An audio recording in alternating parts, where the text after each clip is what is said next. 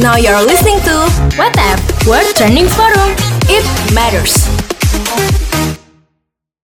Hai Ultima Friends, balik lagi sama gue Cika Gue Angel. Dan sama gue Feli. di episode keempat di paruh kedua podcast WTF World Training Forum It Matters. Nah, sebelum memulai nih perbincangan kita, gue mau seperti biasa curhat dulu ya. Curhat dulu bos, nggak apa-apa ya? Boleh, boleh, boleh, Cika. Silakan. Jadi, karena kemarin itu kan gue udah bosan gitu, tugas gue udah kelar semua, gue liatin snapgram teman-teman. Terus semuanya tuh kayak udah pada, tau gak sih mirror eh, foto-foto di kaca gitu, yang HP-nya kelihatan. Tahu dong. Nah, itu gue ngeliat HP teman-teman gue tuh udah pada berubah. Yang tadinya kameranya cuma satu, sekarang udah jadi boba semua. Hmm, udah banyak ya kameranya ya Aku, jadinya. iya benar jadi boba, udah jadi ada tiga kameranya tiba-tiba kan kayak, wadaw kapan gantinya nih orang kan. Terus gue melihat HP gue kayak gue pengen ganti, tapi uang yang gue punya cuma cukup buat beli bobanya aja sayangnya sih. Untuk ada. diminum ya, Cika ya.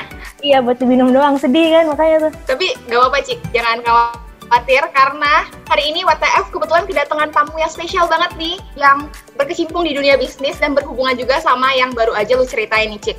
Langsung aja kita sambut ya. Selamat datang Kak Eka. Halo kak. Iya. Ya, halo, halo. Ini enaknya dipanggil Kak Eka, Ko Eka, apa Kak Christian atau gimana nih? Eh, terserah, senyamannya kalian. Aku Bebas biasanya ja- eh, biasanya lebih ke Eka prefernya sih. Mungkin Kak Eka boleh Ya. ceritain dulu awal mulanya bisa masuk ke dunia bisnis itu gimana? Apakah emang backgroundnya itu kuliahnya dulu bisnis juga kah atau gimana nih Kak? Oke, jadi gini. Jadi eh, perkenalkan, nama aku Christian Eka Risandi. Biasa aku dipanggilnya Eka. Eh, aku usianya saat ini 22 tahun. Eh, kebetulan aku baru aja lulus sidang, lulus sidang di salah satu university di Tangerang juga. Eh, jadi gini, kalau ngomongin soal bisnis handphone, itu mulainya dari kapan gitu? Mulainya itu dari SMP 3. Nah, jadi waktu aku SMP 3 tuh aku pingin banget handphone iPhone waktu itu. Jadi waktu itu tuh lagi tenar banget iPhone iPhone 4 kalau nggak salah. iPhone 4 apa 3GS gitu. Nggak tahu tuh kalian tahu nggak tuh iPhone 3GS tuh? Saya rasa tahu lah ya. Saking ngelihat itu di di di internet, di di BlackBerry Messenger waktu itu di di berita-berita, wah ngelihatnya kok wah keren banget. iPhone tuh suatu hal yang keren banget gitu loh. Nah, dulu tuh keluargaku itu bukan dari keluarga yang mampu banget, bukan dari keluarga yang susah banget. Intinya standar. Ayahku atau papaku itu selalu mengajarkan keterbatasan. Nah, jadi waktu itu waktu SMP 3 tuh aku berpikir bagaimana caranya aku bisa mendapatkan iPhone. Karena waktu itu waktu aku SMP 3 nggak mungkin juga untuk aku minta ke orang tua. Pertama, kondisi masih SMP. Kedua, mau beli sendiri juga nggak ada duit. Dulu uang jajanku waktu SMP itu 5.000 rupiah. 5.000 rupiah itu udah udah plus naik angkot. Jadi setiap hari itu aku selalu makan Indomie goreng, selalu makan Indomie goreng tuh waktu itu 2.500, naik angkot tuh 1.500. Jadi ada tabungan itu 1.000 rupiah. Nah, jadi 1.000 rupiah itu aku tabungin sampai akhirnya terkumpul sekitar 300.000. Nah, pasca di situ aku mendapatkan total sama uang tabunganku itu senilai sekitar 500 ribu atau 600 ribu. Waktu itu aku imlekannya pokoknya dikit lah dapat duitnya gitu. Nah dulu kalian nggak tahu nih kalian ing- ingat apa tahu ya dulu itu ada namanya toko bagus. Nah dulu ada namanya toko bagus sampai di sini kalian ada yang tahu nggak? Jujur aku nggak tahu sih kak. Aku juga nggak tahu. Nah, Oke. Oh, aku tahu. Nggak tahu. Tahunnya sama. Oke. Ini emang angkatan Jadi gini. 15 ya kebetulan. Ya jadi dulu sebelum OLX kalian tahu OLX OLX Tahu. Tahu, tahu, itu tahu, tahu oke. Hmm. Nah, sebe- namanya dulu bukan OLX, namanya dulu Toko Bagus. Oh. Dulu namanya Toko Bagus, Oke oke oke. gitu. Jadi sebelum OLX namanya Toko Bagus, dulu di Toko Bagus itu, itu tempat kalian bisa cari apa pun. Waktu itu aku cari iPhone, iPhone termurah.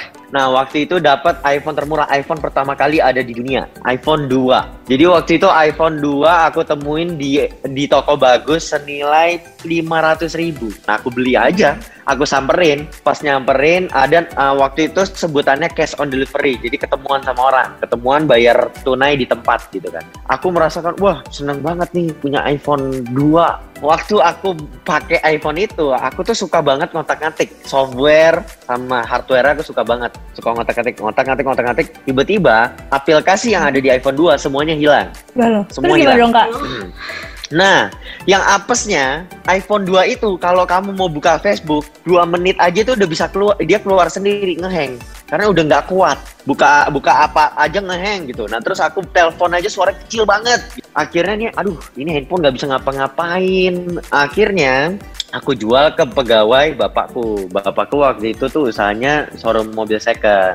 Jadi aku jual, waktu itu aku jual 600 ribu. Tuh udah untung 100 ribu. Tapi di situ aku tidak terpikirkan sama sekali untuk uh, jualan handphone. Terus akhirnya cari-cari lagi handphone di toko bagus tersebut. Nah, hopeless banget cari iPhone. iPhone nggak ada lagi harga 600 ribu, nggak ada lagi 500 ribu. Jadi beli apa tau nggak? Beli BlackBerry. Jadi aku BlackBerry Gemini beli waktu itu. Terus bosen nih, aku orangnya bosenan, jual, bosenan, jual. Sampai akhirnya aku nggak megang handphone, megangnya duit. Tiba-tiba aku tuh punya duit juta, udah sejuta gitu. Nggak berasa. Nah, sampai aku berpikir di SMA 1, di SMA 1 udah masuk ke SMA 1 aku berpikir kenapa nggak gue ini jualan handphone aja ya gitu. Nah waktu itu di BlackBerry Messenger, aku, di BlackBerry Messenger itu aku tulis waktu itu Eka Seluler. Nah dulu Eka Selulernya itu kalau sekarang double L-nya itu di belakang. Nah hmm. kalau dulu kalau dulu double L-nya itu di depan kalian tahu nggak kenapa double L-nya di belakang? Nah, ini baru karena gini, nanya, karena aku tuh karena aku tuh nggak bisa bahasa Inggris. Nah, jadi kalian di sini uh, yang nggak taunya adalah gini, saya ini nggak jago bahasa Inggris, saya ini nggak ngerti bahasa Inggris. Jadi waktu itu seluler itu Inggrisnya gimana ya? ya udah akhirnya oh. eh, terciptalah awalnya Eka Seluler double L itu. Gara-gara nggak bisa Inggris waktu itu. Di situ aku punya di situ aku ciptain lah di BlackBerry Messenger. Jadi waktu itu di plang-plang di plang-plang di ruko-ruko tuh ada tulisan gini. BlackBerry uh, uh, laundry pin BB 2F apa. Terus di, di di belakang mobil ada pin BB 2C apa gitu. Waktu itu aku punya pemikiran seperti ini. Kalau satu orang saya add Eh, kalau 10 orang saya add, satu orang pasti akan terima saya. Nah, jadi waktu itu selama di jalanan saya lihat-lihat reklame tuh ada pin BB saya add-addin, saya follow-follow, bet bet bet bet bet. Nah, akhirnya banyak sekali yang follow saya, yang yang add saya. Waktu itu saya cari barangnya di mana? Di toko bagus. Nah, dari toko bagus itu saya beli barangnya, saya broadcast di BlackBerry Messenger saya dan saya iklanin di di di di, di toko bagus tersebut. Tiba-tiba dari BlackBerry Messenger ada yang mau. Luar biasanya ada yang mau chat, "Wih, Kak, mau dong." Ya udah akhirnya COD saya ke COD, "Wih, laku." COD laku. Nah, terus dulu saya tuh orangnya tipikalnya pemalu. Jadi dulu kalian tahu nggak pernah lihat nggak di tiang-tiang ada sedot WC? Iya, pernah lihat pernah, pernah, itu pernah. Tiang listrik ya biasanya. Tiang listrik ya biasanya, Kak. Ah, tiang li eh tiang listrik, sorry, tiang listrik uh, di tiang listrik gitu kan. Uh, apa? Saya lakukan tersebut. Saya lakukan seperti itu. Jadi waktu itu saya saya print sampai sekarang printannya masih ada. Itu sejarah buat saya. Saya print yang mau beli handphone, yang mau tuker handphone, yang mau jual handphone, boleh uh, follow pin BB saya begini gini gini, nomor handphonenya begini gini, ada produk Apple, Xiaomi apa semua lah dulu. Saya tempel di tiang-tiang. Malam-malam tapi karena saya malu orangnya. Di depan WMN saya tempelin tuh saya tempelin depan tiang teret di showroom-showroom saya tempelin. Berhasil nggak? Nggak berhasil. Yang telepon cuma satu orang dari ser dari 100 tempat yang saya tempel-tempelin. Udah effort banget nah, ya gitu. kayak tapi saya nggak putus. Wow udah effort banget tapi saya nggak putus asa di situ karena basicnya saya suka. Akhirnya tiba-tiba saya sebut aja saya sebut aja dia malaikat. Tiba-tiba ada malaikat yang chat saya bilang begini jualan handphone ya iya bro jualan handphone bro gua ada iPhone 4 nih iPhone 4 murah berapa bro satu juta lima ratus waktu itu pasarannya sekitar satu juta sembilan ratus atau dua juta gitu Berarti hitungannya murah ya kak itu ya? Iya iPhone 4. Waktu itu iPhone 4 udah mulai udah mulai turun, tapi masih bisa dipakai. Waktu itu ngetrennya udah 4S, hmm. udah 4S ke 5 gitu. Saya samperin orangnya, oh bro mau bro. Saya beli dua saya iklanin lagi di toko bagus dan di BlackBerry Messenger. Tahu apa yang terjadi? Laku dalam hitungan 10 menit. Wow. Saya dapat untung, wow. saya dapat untung 800 ribu. Kalau untungnya waktu itu 400 ribu per piece. Pertama kali untung terbesar. Nah akhirnya saya minta terus barangnya sama supplier tersebut dong. Saya minta saya Sama si minta, saya Angel minta, ini, saya Kak. minta. Ya, sama si Angel Ayo ini dong. saya bilang saya Oh iya bener bukan, juga. Bukan, bukan, bukan. Bingung Bukan, kan bukan. memang Angel. Bukan Angel, bukan beda beda beda. Nah, akhirnya eh, saya minta terus sama si malaikat ini. Sampai akhirnya dia tidak bisa lagi ngasih saya untung sebesar tersebut. Saya cuma dapat untung tuh sekitar 100 ribu, 200 ribu per unit. Tapi saya nggak peduli. Yang saya lakukan adalah, ya saya suka. Nah, sampai ada titik di mana supplier saya itu nggak jualan handphone lagi. Sampai ada titik di mana supplier saya nggak jualan handphone lagi. Nah, gitu. Wah, waktu itu saya dapat apa ya? Pengalaman lebih, wah, dapat luar biasa lah dalam diri saya. Jadi saya berpikir, wah, saya nggak boleh selalu nggak boleh bergantung sama si angel ini, sama malaikat ini. Kalau saya bergantung sama dia, saya bisa mati. Saya nggak bisa jualan lagi. Akhirnya saya cari-cari di internet. Nggak tahu gimana akhirnya dapat. Dapat saya hubungi lokasinya jauh banget. Saya nggak bisa sebut lokasinya. Jauh banget. Waktu itu saya punya duit udah 10 juta. Nah, dia nawarin handphone sekitar total yang saya mau beli itu sekitar 8 juta. Bayangin, kalau saya transfer ke dia 8 juta, kalau saya nggak dikirim, waktu itu belum ada Tokopedia, belum ada Shopee. Waktu itu kalau saya kirim 8 juta, saya ditipu 8 juta saya hilang. Jadi waktu itu gambling. Betul. Akhirnya saya putuskan nggak apa-apa, saya transfer, saya transfer. Saya saya ada si, ada sinyal di hati saya bahwa ini orang bisa dipercaya. Eh, waktu itu saya transfer, benar. Dalam waktu lima hari nyampe barangnya. Saya beli terus sama dia. Sampai akhirnya dia nggak jualan lagi. Sampai di SMA 3, saya punya uang 100 juta pertama di SMA 3 saya. Wow. Jadi saya waktu itu saya bilang sama orang tua saya, Pak, Ma, saya udah punya duit 100 juta pertama saya di SMA 3 waktu itu. Nah, terus 100 juta itu eh, menurut saya gede banget. Orang saya saya juga orangnya pelit banget ya. Saya orangnya pelit banget. Saya jualan terus, saya jualan terus, saya masuklah ke bangku kuliah. Di semester 1, di semester 1 itu saya eh, masih dikasih uang jajan sama orang tua saya, masih dibayarin kuliah gitu. Di semester 1 itu saya orangnya irit banget karena uang jajan yang diberikan orang tua saya itu sangat ngepas. Jadi saya dikasih uang jajan itu waktu kuliah semester 1 itu sekitar 900 ribu. Cukup atau tidak cukup harus cukup. Ya sudah, akhirnya saya saya saya pakai uangnya. Jadi setiap hari saya makan warteg.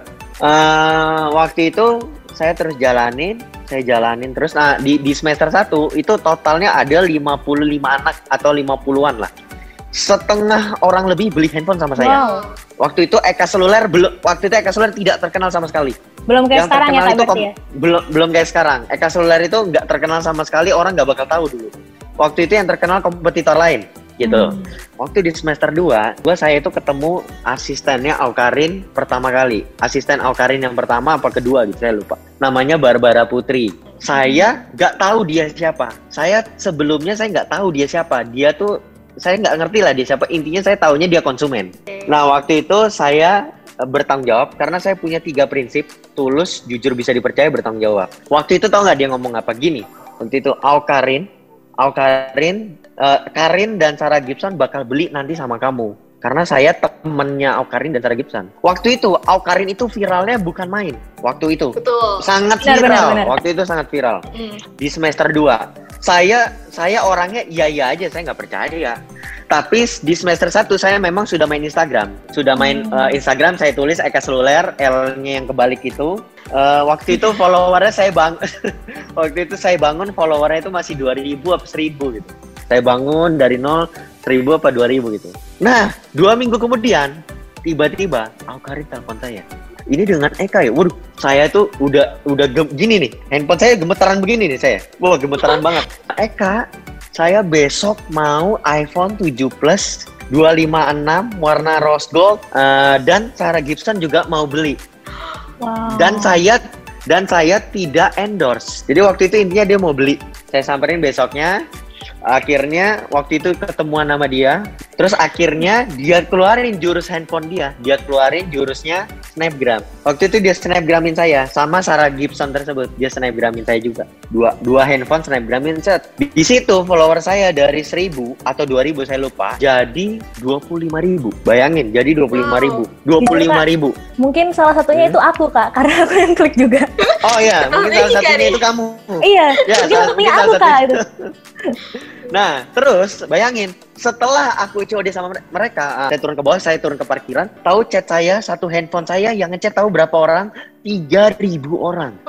Yang Wow. sebelumnya, sat- yang sebelumnya satu minggu, yang beli intinya cuma dua orang satu minggu, tiga orang, empat orang kadang. Bayangin sekarang setelah dipromosin Alkarin, yang chat di jam tersebut 3000 plus plus. Langsung Di- naik berapa di handphone saya. ya ya?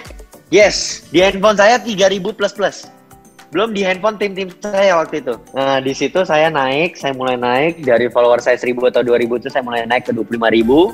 Saya mulai naik lagi ke 50.000 nggak, eh, karena karena reaksinya makin membludak. Sudah gitu saya di, saya makin banyak artis-artis lainnya beli. A- akhirnya Lula Lava beli, Lula Lava beli naik lagi. Terus eh, siapa namanya? Eh, Rachel V-nya beli, naik lagi terus pokoknya artis selebgram tuh pertama pokoknya beli sama kita Atta Halilintar, Arif Muhammad semua lah intinya beli sama kita Bet. nah di situ kita mulai naik pelan-pelan nah Oke. jadi itu awal mulanya Eka Seluler singkatnya itu kalau mau dipanjangin bisa satu jam sendiri Ntar kita sampai jam Gitu. 12 malam ya kak ya? Ceritanya ya. bisa sampai 12 malam nanti Kayak kak, aku pengen nanya nih. Kalau misalnya tadi koko Hmm. ceritain kalau Eka Seluler awalnya itu followersnya cuma dari 2000-an, 1000-an kayak gitu. ya Nah, sekarang aku pengen tanya nih, kalau misalnya menurut Oke. Koko sendiri, sebenarnya Eka Seluler namanya mulai melejit gitu di kalangan kita semua nih masyarakat, artis, influencer. Itu Yeah. tuh kapan sih Hmm. titiknya? Kapan tuh kok? Oke, titiknya ya. Jadi gini, jadi waktu aku semester 2, uh, Aukarin promosi ini tuh, kamu tahu ketika aku masuk ke ke kampus, semua orang ngeliatin aku. Semua orang ngeliatin aku. Aku aku bener-bener peka banget. Mereka semua pada bilang itu Eka Suler, itu Eka Suler, Eka Suler gitu. Aku tuh berasa kayak "Ih, aduh gue influencer gitu tapi aku basicnya memang nggak ngerti Instagram aku tuh nggak ngerti selebgram aku tuh nggak ngerti gitu loh nggak ngerti apa sih lulala apa apa Oke Karin nggak ngerti jadi waktu itu waktu waktu udah dipromosin Karin gitu tuh makin terkenal diliatin orang di di, di kampus tuh ya ditunjuk-tunjuk Eka Seluler Eka Seluler gitu nah jadi aku tuh ter, eh, Eka Seluler tuh terkenalnya boomingnya ya waktu dari eh, waktu di semester 2 itu waktu di semester 2 itu ya sampai sekarang kita terus grow kita terus berkembang tuh Semester 2 nya itu Terus maju tahun terus, berapa nih kita- kak? Di tahun berapa tuh? Ah, tahunnya waktu itu 2000 2016 ke 17 gitu. Nah, tapi kalau di Eka Seluler sendiri mulai di Instagram itu mulai dari 2014 apa 15 gitu di Instagramnya sendiri gitu. Nah kak, eh, kan tadi kan kakak sempat cerita eh, sempat sama Hmm. Lola Ava, terus juga sama Okarin. Nah, Hmm, yes. aku juga sempat stalking-stalking juga kan kakak pernah bahkan cash on delivery sama anak presiden ya, Mas Gibran ya. yes. Itu kan wow Ya, banget. betul. Nah, selain pengalaman-pengalaman ini kak, kakak ini Mm, eh, ada pengalaman lain yang unik gitu yang nggak terlupakan gitu penjual ponsel di Eka Oke. Seluler. Nah, jadi itu yang aku kasih tunjuk tuh muka Mas ada Oh iya, Mas benar. Kaisang di situ. Mungkin Ya, Ultima oke. Fresh gak bisa ngeliat ya, tapi Iya, kita bisa berarti nggak bisa lihat. Iya. Kita bisa lihat dan aku merinding ya, Angel aku merinding di sini. Oh my Gini, god. apalagi anak presiden ya, anak presiden nggak nggak mungkin ya di di endorse ya. Ya kalian tahu lah, Pak, nggak sus nggak mungkin lah di endorse begitu gitu. Jadi waktu itu kenapa dia bisa beli? Karena waktu itu gini, jadi di Instagram dia waktu itu tulis kalau mau beli handphone di mana ya gitu. Nah waktu itu banyak banget orang-orang chat ke dia belinya di saya sama di kompetitor saya satu lagi. Nah tapi waktu itu saya itu eh, waktu itu saya tuh nggak nggak follow nggak follow Mas Kaisang saya nggak follow. Yang follow tuh sahabat saya, teman saya yang Hmm. follow. Jadi waktu itu teman saya ngasih tahu saya, wih Eka itu Mas Kaisang lagi mau beli handphone nih. Kita nggak mau nih follow up, nggak mau lobby nih. Akhirnya Eka Seluler lobby lobby dia, kak kalau mau beli handphone di Eka Seluler aja gini gini gini. Nah terus dia nanya harganya berapa emang harganya? Waktu itu dia beli iPhone 8. Berapa harganya? Ini harganya mas begini gini gini. Nah dia bilang begini, oh saya nggak jadi deh, nggak jadi beli. Gitu. Wah di situ kita ya belum jodoh berarti kan. Tiba-tiba besoknya dia chat kita. Akhirnya dia datang. Set dia datang. Tahu nggak yang paling berkesannya apa? Bayangin, anak presiden ini kuliahnya di Singapura.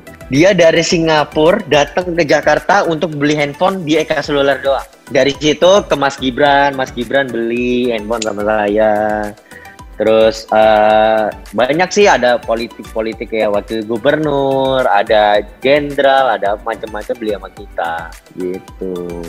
Kalau dari aku denger nih kak, kalau Ya. kakak ini punya banyak banget koneksi dan jaringan mulai dari tadi ada Lula Ya. Lava, Okarin, terus Hmm. anak presiden, Oke. ada Mas Gibran, Oke. Mas Kaisang. Nah, Ya. menurut kakak sendiri itu bangun Hmm. koneksi dan jaringan itu sepenting apa sih kak? Nah gini, jadi eh, saya mulai eh, bukan saya bukan mulai dari seberapa penting dulu. Bagaimana cara untuk mendapatkan koneksi tersebut? Gini, saya punya koneksi itu bisa didapatkan. Saya selalu berprinsip tiga hal tadi: ketulusan, jujur dan bisa dipercaya, bertanggung jawab. Ketika kita punya tiga hal tersebut, ketika kita punya tiga hal tersebut, mereka ngelihat kita juga, wah ini orang uh, benar-benar jujur, ini orang bisa dipercaya, ini orang benar-benar ada masalah kita tanggung jawab. Ini orang emang tulus ngelayanin. Saya nggak melihat mereka sebagai influencer, maksudnya sebagai influencer yang harus saya puja-puja, harus apa enggak. Buat saya konsumen biasa pun ya tetap saya harus melakukan tiga hal tersebut. Jadi sama siapa pun saya sama. Nah kalau dibilang koneksi itu penting, penting nggak penting banget.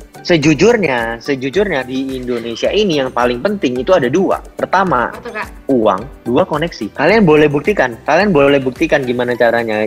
Koneksi dan uang itu bener-bener penting banget gitu loh. Bahkan eh, saya kuliah pun, saya kuliah itu jurusannya manajemen, sarjana ekonomi. Teori-teori Kayak yang Angel ya. Oh Anak sama ya? manajemen juga, Iya, saya iya.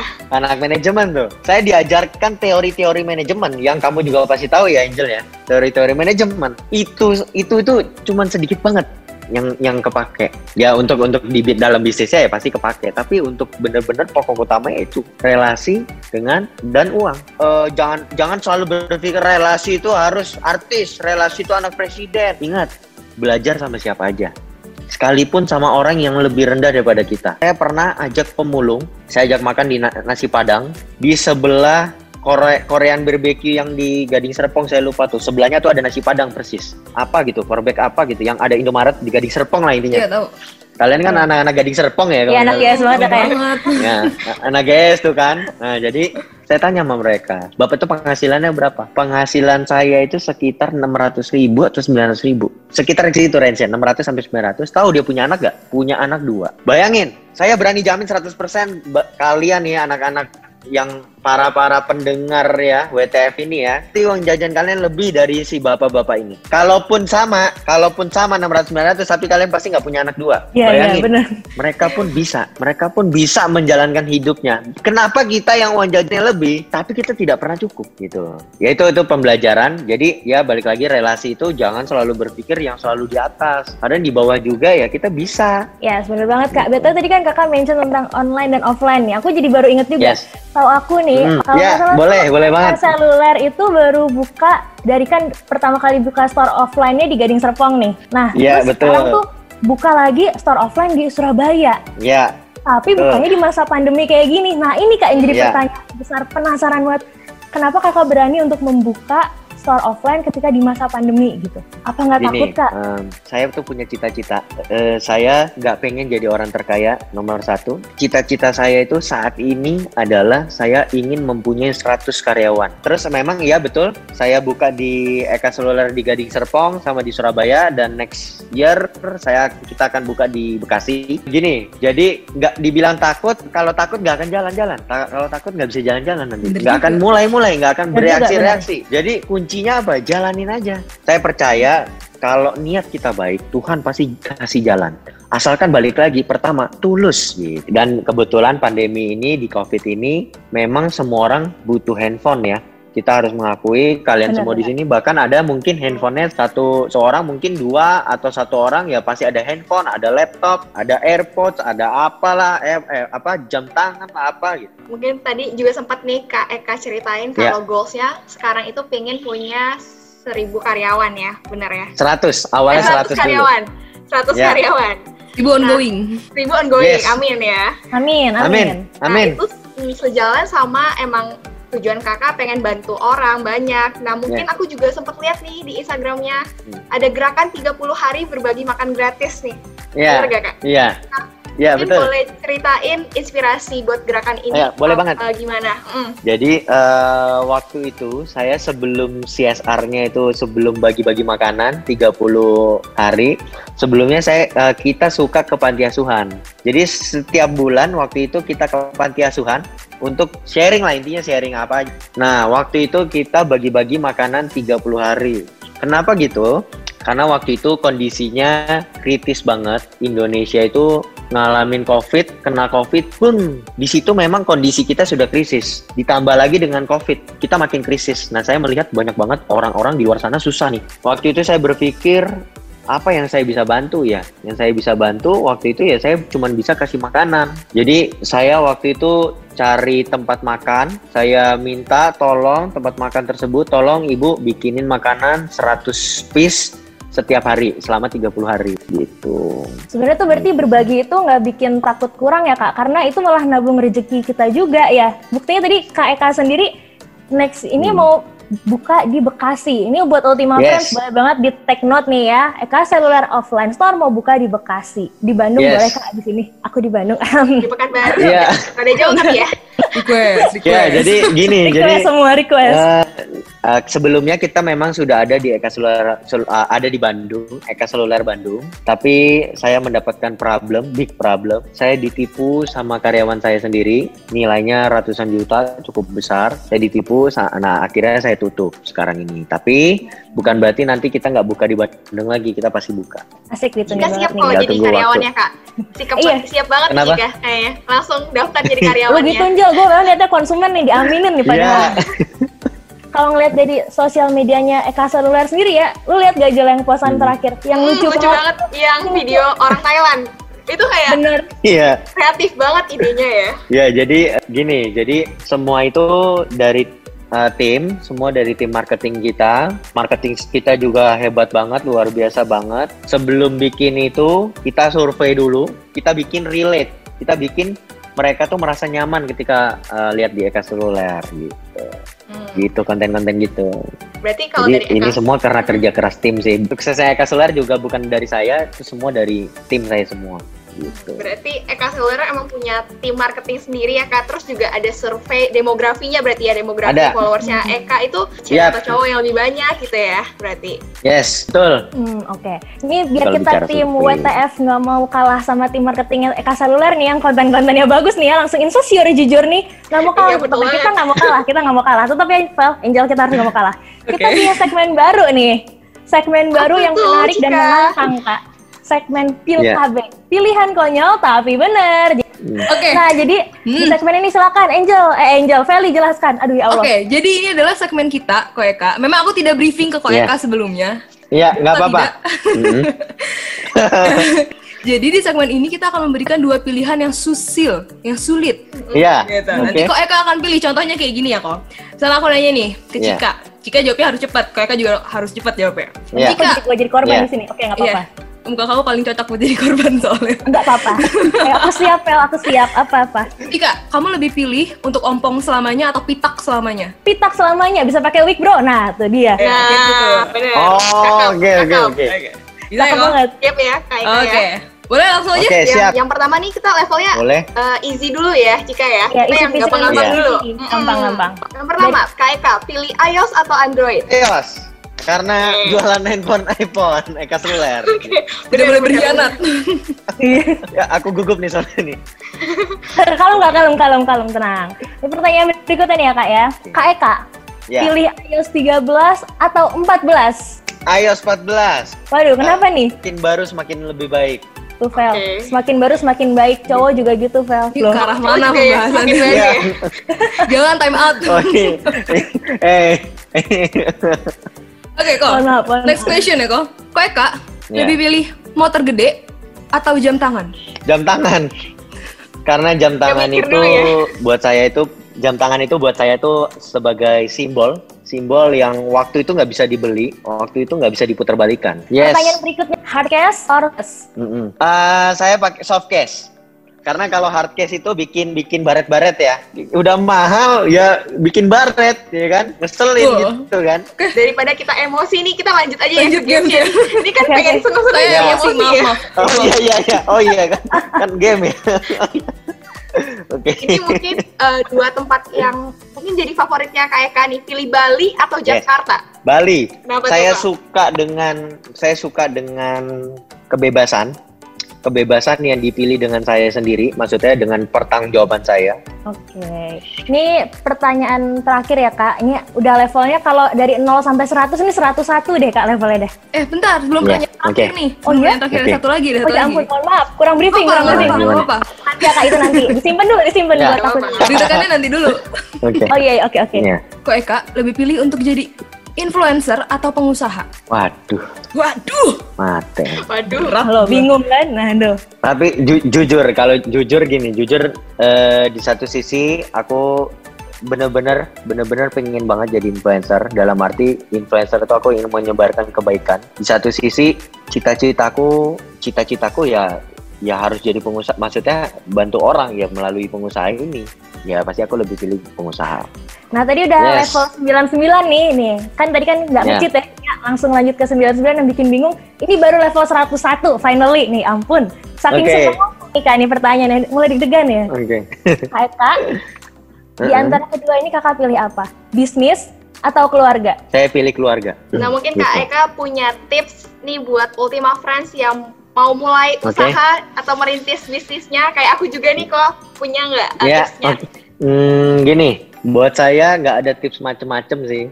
Buat saya balik lagi, ketika kalian mau mulai bisnis, ketika kalian mau berbisnis, just mulai aja. Hanya dengan uh, kata-kata mulai aja. Dengan kalian mulai, kalian benar-benar bisa tahu apa yang kalian butuhkan. Pertama apa? Tempatnya. Aduh, tempatnya di mana ya? Offline apa online?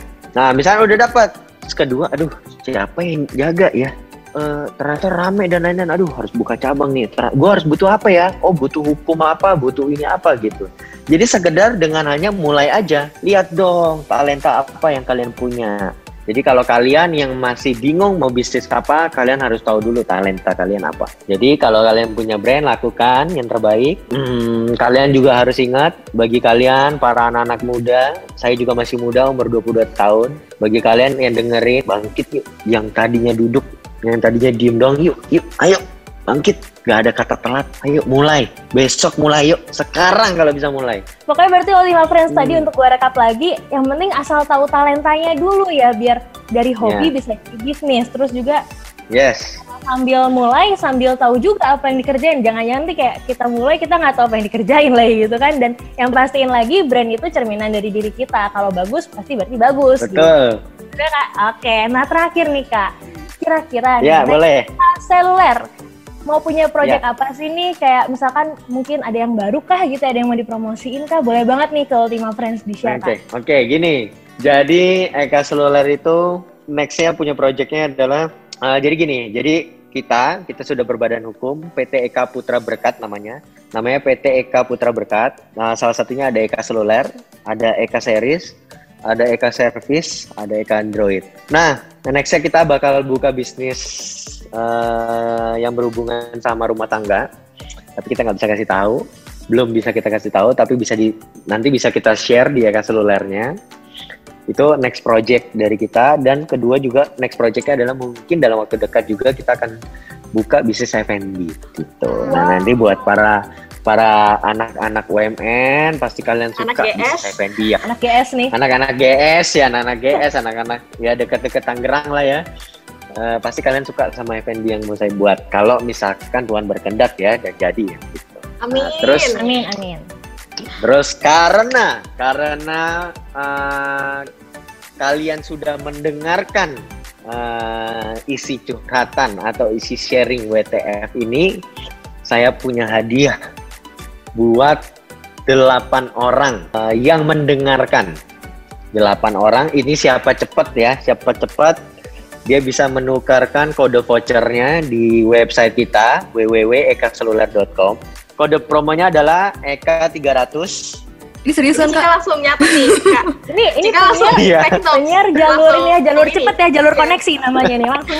Iya, boleh. Langsung take notes ya. Enggak, Ya, karena Ini khusus buat Ultima Friends nih, biar Ultima Friends juga ini ya mendengar dari awal sampai akhir dan akhirnya dapat kode voucher nih. Harus di take note banget nih tadi udah ada kode Ya. voucher ya disebutin sama Kak Eka, boleh langsung ditransaksi. Siapa kira kan kayak gue nih lagi pengen iPhone boba, lagi pengen AirPod, pengen segala lah gue BM lah selalu nih. Kok Eka asal kok Eka tahu nih ya kok.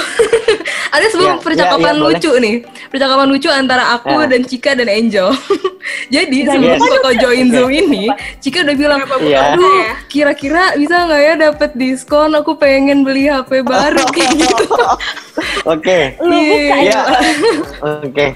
Thank you banget loh Kak Eka loh. Iya nih kaget Ini nih. Oke kalau gitu buat Ultima Gitu. Friends yang lagi dengerin berarti sekarang adalah mungkin hari ini adalah hari keberuntungan kamu. Boleh langsung aja dicek di webnya Eka Seluler, masukin kodenya tadi ada Eka 300. Siapa tahu Ultima Friends Ya. ini adalah ke- hari keberuntungan kamu. Gitu. Yes, betul. Ultima Friends seperti biasa ya Angel, Cika dan Ko Eka yang baru join juga nih hari ini. Kalau di WTF di akhir itu kita selalu ada kata-kata mutiara atau kata-kata pengingat Ko Eka. Ya. Buat Oke. podcast minggu ini, sebenarnya ini bukan kata-kata mutiara dari aku, tapi dari bintang tamu kita yang sangat inspiring. Aku aku rangkum dalam satu kalimat ya. Jadi tiga prinsip hidup ini mungkin Ultima Friends bisa terapin ya, yaitu tulus, jujur, dan bertanggung jawab. Nah, buat Ultima Friends juga yang mau buka bisnis tapi bingung gimana caranya, terus habis itu cari celahnya gimana, gak usah bingung, jangan takut, mendingan yuk kita mulai aja dulu. Oke Ultima Friends, kalau gitu gue Feli, Gue Cika. Dan gue Angel. Kita pamit undur suara dan patengin terus WTF di You Podcast karena pastinya banyak banget topik-topik asik yang bakalan kita bahas. Rame-rame World Trending Forum. It matter. matter. Loyal Lima Friends. Loyal Ultima Friends. Mantul. Now you're listening to WhatsApp World Trending Forum. It matters.